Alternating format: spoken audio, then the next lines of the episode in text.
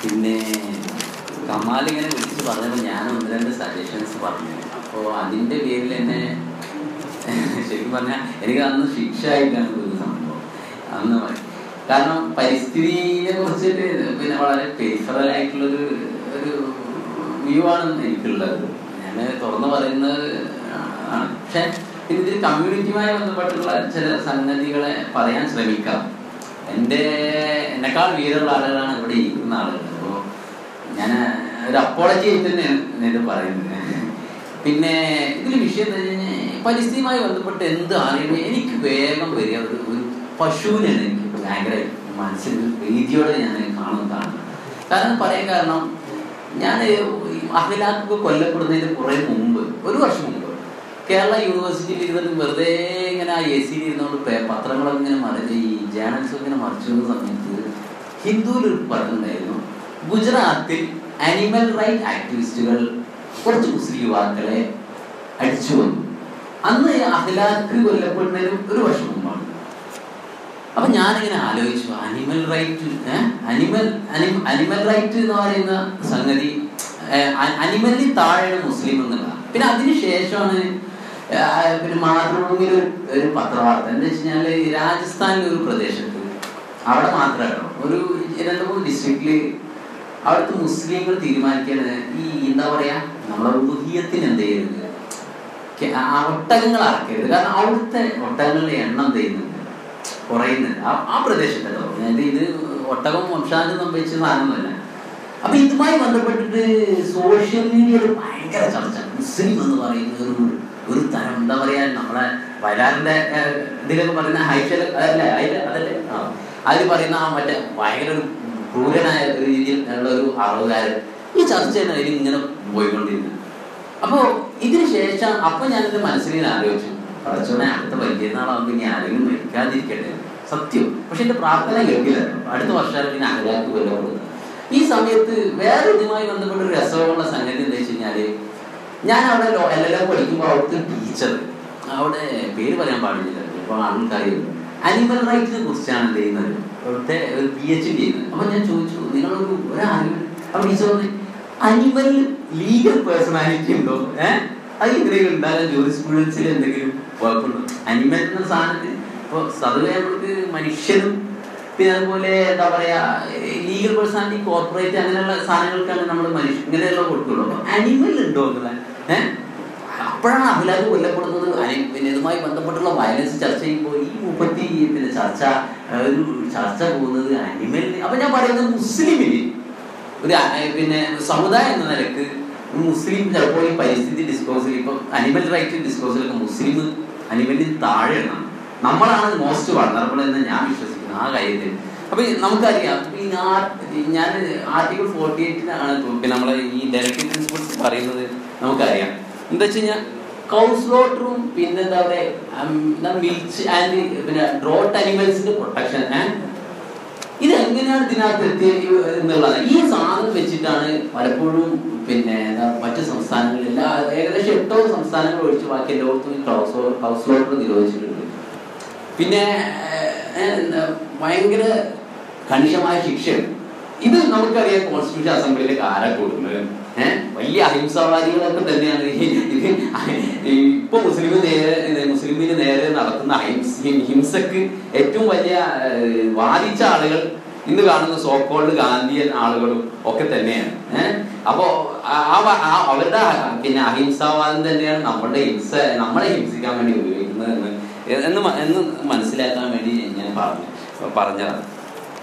പിന്നെയും കുറച്ച് കാര്യങ്ങൾ പറയുന്നുണ്ടായിരുന്നു. പിന്നെ ഈ പുസ്തകങ്ങൾ പറഞ്ഞു പോയി. പിന്നെ പുസ്തകത്തിന്റെ കാര്യം നമ്മളെ പിന്നെ മുകുന്ദ് ശർമ്മന്റെ പുസ്തകമല്ലേ? ഗ്രീൻ ആൻഡ് സഫ്രോൺ അങ്ങനെ എന്തോ അങ്ങനെ ഒരു പുസ്തകമാണല്ലോ അല്ലേ അല്ലേ? Okay okay. അതിനകത്ത് നമ്മളെ ഇയാളെ എന്താ അയാൾ പേര്? ആ, അണ്ണാ ഹസാൻ അയാളുടെ ആ ഒരു വില്ലേജിനെ കുറിച്ചൊക്കെ പറയുന്നുണ്ട്. മറ്റേ മഹാരാഷ്ട്രയിലെ വില്ലേജ് അതിലൊക്കെ ഈ വെജിറ്റേറിയനിസം ഭയങ്കരമായിട്ട് ഭയങ്കര വെജിറ്റേറിയനിസം ആണ് അതിൽ പറയുന്നത്. ദരിദ്രം കൊണ്ടൊക്കെ വെജിറ്റേറിയൻ പിന്നെ അവിടെ കൗനൊക്കെ ഇതാക്കിയത് ഇതാക്കിയാൽ ഇപ്പൊ പറയുന്ന ഈ ചെങ്ങായിമാരുണ്ടല്ലോ കൗരക്ഷകരെക്കാളും മുമ്പ് അവർ ചാട്ടവാറടി അങ്ങനത്തെ പരിപാടിയൊക്കെ ആ ഗ്രാമങ്ങളിൽ ഉണ്ടായിരുന്നു പറയുന്നത്.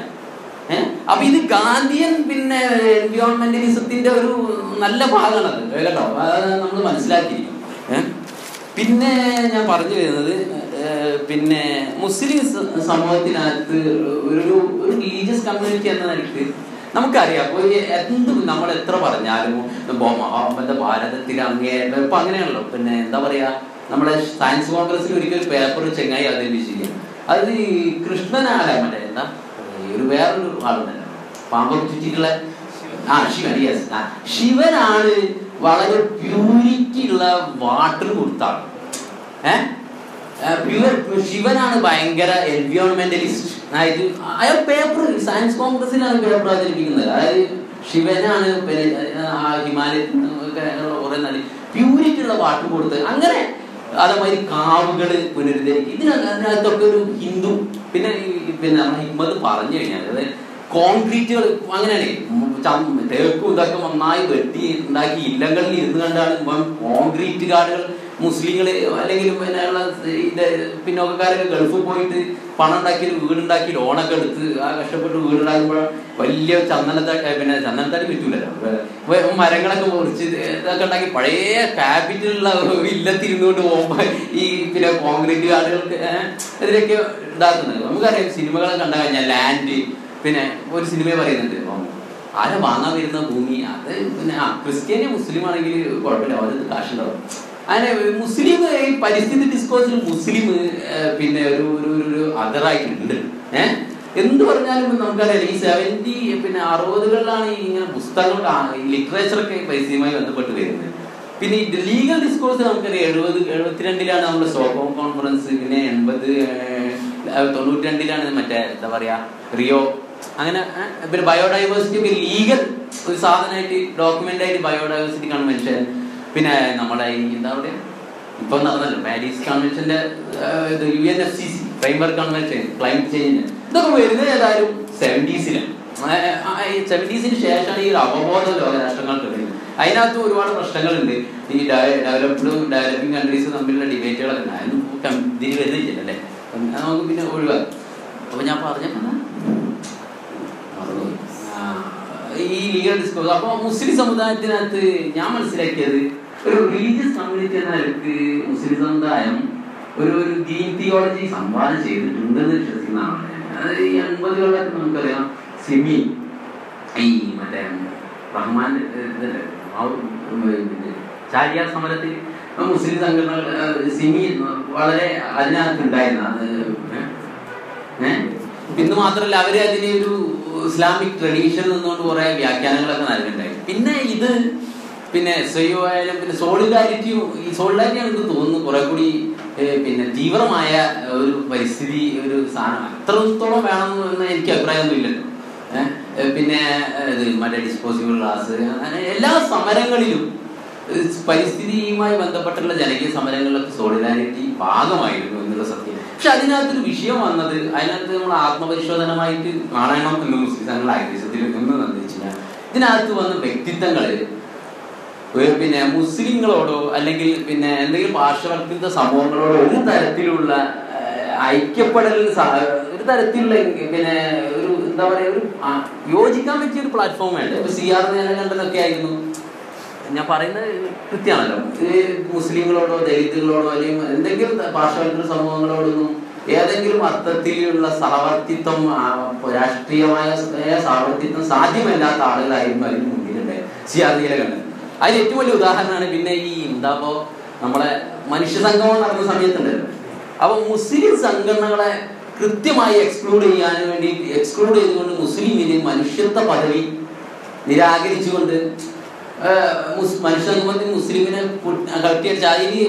ഉണ്ടായിരുന്ന ആൾ ഈ ചെങ്ങാ സിയാർ സിയാറും അതിന്റെ സംഘാടകരാണ് ഏഹ് പിന്നെ ഉള്ളത് സുഗതകുമാരി. സുഗതകുമാരിയെ നമുക്ക് പറയാം അത് ഇപ്പോഴും ചില ആളുകൾ തിരുവനന്തപുരത്തൊക്കെ ഈ സുഗതകുമാരി ഏറ്റു നടക്കുന്നത് മുസ്ലിം സംഘടനപ്പെട്ട ആളുകൾ ഈ അവരൊക്കെ തന്നെ ബ്രാഹ്മണിസം വളരെ ഞാൻ അത് അവരൊരു സെമിനാറിൽ കാസ്റ്റ് സിസ്റ്റത്തിനൊക്കെ വളരെ പച്ചക്ക് തിയറൈസ് ചെയ്യുന്ന ഈ ഈ ജാതി ആളുകളാണ് അവരെ കമ്മി സോഷ്യൽ കമ്മിറ്റ്മെന്റ് ഒക്കെ പോട്ടെ അത് ഞാൻ പറയുന്നില്ല. വ്യക്തിപരമായ ആരോപണം എനിക്ക് കൃത്യമായി അറിയാവുന്നതാണ്. ഞാനും കുറെ കാലം തിരുവനന്തപുരത്ത് ഉണ്ടായിരുന്നതാണ്.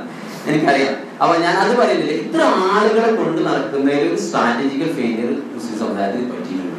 എന്നുള്ളതാണ്. കാരണം മുസ്ലിം സമുദായത്തിനകത്ത് മുസ്ലിം സമുദായം എനർജി എടുക്കും ചെയ്യുന്നുണ്ട് പക്ഷെ എന്നാൽ പിന്നെ ദളിതുകളോ അല്ലെങ്കിൽ ബഹുജൻ ആളുകളോ അല്ലെങ്കിൽ മുസ്ലിം സമൂഹത്തോട് എന്തെങ്കിലും തരത്തിലുള്ള രാഷ്ട്രീയപരമായ സാമ്പത്തിക സാധ്യമാകുന്ന ആളുകളിൽ നിന്നോ അല്ല നമ്മൾ പലപ്പോഴും പിന്നെ അത് ചിലപ്പോൾ എനിക്ക് തോന്നുന്നത് അതിനങ്ങനെ ഒരു കുറ്റപ്പെടുത്തലായിട്ട് കാണേണ്ടതില്ല ബ്ലൈമിംഗ് ആയിട്ട് കാണേണ്ടതില്ല. അതൊരു ന്യൂനപക്ഷാവസ്ഥയുടെ ഒരു സങ്കീർണത ഒരു ഒരു തരം ഒറ്റപ്പെടൽ അതിന്റെ ഒരു പ്രശ്നമായിട്ട് കാണാം. അത് തിരുത്തേണ്ടതുണ്ട് എന്ന് എനിക്ക് തോന്നുന്നു. പിന്നെ എന്തൊക്കെയോ പറയാനുണ്ടായിരുന്നു എനിവേ മറന്നുപോയി. എന്തായാലും ഞാൻ പറഞ്ഞതാണ് മുസ്ലിം സമുദായത്തിനകത്ത് മുസ്ലിം സമുദായം പിന്നെ അകത്ത് വേറൊരു രീതിയിലുള്ള പരിസ്ഥിതി കൺസേൺ ഉണ്ട്. ഒരു ഇന്ന് എല്ലാ സംഘടന മുസ്ലിം ലീഗ് പോലും അറിയാറ് മുസ്ലിം ലീഗ് ഈ അടുത്ത് മുസ്ലിം ലീഗ് പോലും അതിന് പോളിസിയിൽ എൻവയോൺമെന്റ് ഉൾപ്പെടുത്തി. അല്ലെങ്കിൽ എൻവയോൺമെന്റ് സംഗതികൾ മുസ്ലിം എല്ലാ മുസ്ലിം സംഘടനകളും പറയുമ്പോൾ പള്ളികൾ ഞാൻ ഇപ്പൊ സുഹൃത്തുക്കളോട് യാത്ര പോയപ്പോൾ ഒരു പള്ളി വെള്ളിയാഴ്ച കയറിയപ്പോൾ അവിടുത്തെ കുത്തുമ്പ പോലും പിന്നെ ഈ വേനൽക്കാലത്ത് വെള്ളം ഇബിൻ അബ്ബാസിന്റെ കുറച്ച് സാധനങ്ങൾ പറയുന്നുണ്ട്. അപ്പോൾ മുസ്ലിം കമ്മ്യൂണിറ്റിക്കാർക്ക് പരിസ്ഥിതി നല്ല അവയർനെസ് ഉള്ള ഒരു റിലീജിയസ് കമ്മ്യൂണിറ്റിയാണ് മുസ്ലിം സമുദായം. പിന്നെ ഇനി പരിസ്ഥിതി ആക്ടിവിസം ആകുമ്പോൾ ഇതിലെ സങ്കീർണത കണക്കിലെടുത്തുകൊണ്ട് ഇതിനെ വളരെ സ്ട്രാറ്റജിക്കലായിട്ട് ചെയ്യണം. അല്ലെങ്കിൽ നമുക്ക് അത് തിരിച്ചറിയുന്ന ബൂമറാകും നേരത്തെ പറഞ്ഞില്ലേ കൗ പ്രൊട്ടക്ഷൻ പോലെയുള്ള ആ വേറെ ഒന്നും കൂടി പറയാൻ വേണ്ടി ഞാൻ എന്തൊക്കെ ഈ ജൈവ പരിസ്ഥിതി എന്താ പറയാ ഈ ഓർഗാനിക് ഫാമിംഗ് ഉണ്ടല്ലോ. അതിനകത്ത് പറഞ്ഞു ഇപ്പൊ ഈ ഈ ഈ ഗുർഗാവിൽ ഒരിക്കൽ രണ്ട് മുസ്ലിം ചെറുപ്പക്കാരെ പിന്നെ എന്താ പറയാ ഈ കൗ കടത്തുന്നതിന് പിടിച്ചു. അങ്ങനെ പിടിച്ചിട്ട് അടിക്കുന്ന വീഡിയോ നിങ്ങളൊക്കെ യൂട്യൂബിൽ കണ്ടോ? അടിച്ചിട്ട് ഇവർക്ക് കൊടുക്കുന്നുണ്ട് ചാണകവും പിന്നെ വേറെന്തോ സാധനം വെള്ളം കലക്കിയിട്ട് കൊടുക്കുന്നുണ്ട്. അപ്പോ അന്ന് പഞ്ചഗവ്യ എന്നാണ് പറയുന്നത്. അപ്പോ അപ്പൊ ഈ ഈ- ഗൗരക്ഷന് ആളോട് ചോദിക്കുന്നത് പത്രക്കാരൻ ചോദിക്കുമ്പോൾ പഞ്ചകർമ്മി എന്ന് പറഞ്ഞു കഴിഞ്ഞാൽ ഹൃദയത്തെയും ശരീരത്തെയും പ്യൂരിഫൈ ചെയ്യുന്ന സാധനമാണ്. അതുകൊണ്ട് ഞങ്ങൾ കൊടുക്കുന്നത് അപ്പൊ ഈ സംഗതിയാണ് ഇവിടെ ഓർഗാനിക് ഫാമിങ്ങിന് പഞ്ചഗവ്യ തന്നെ പറയുന്നത്.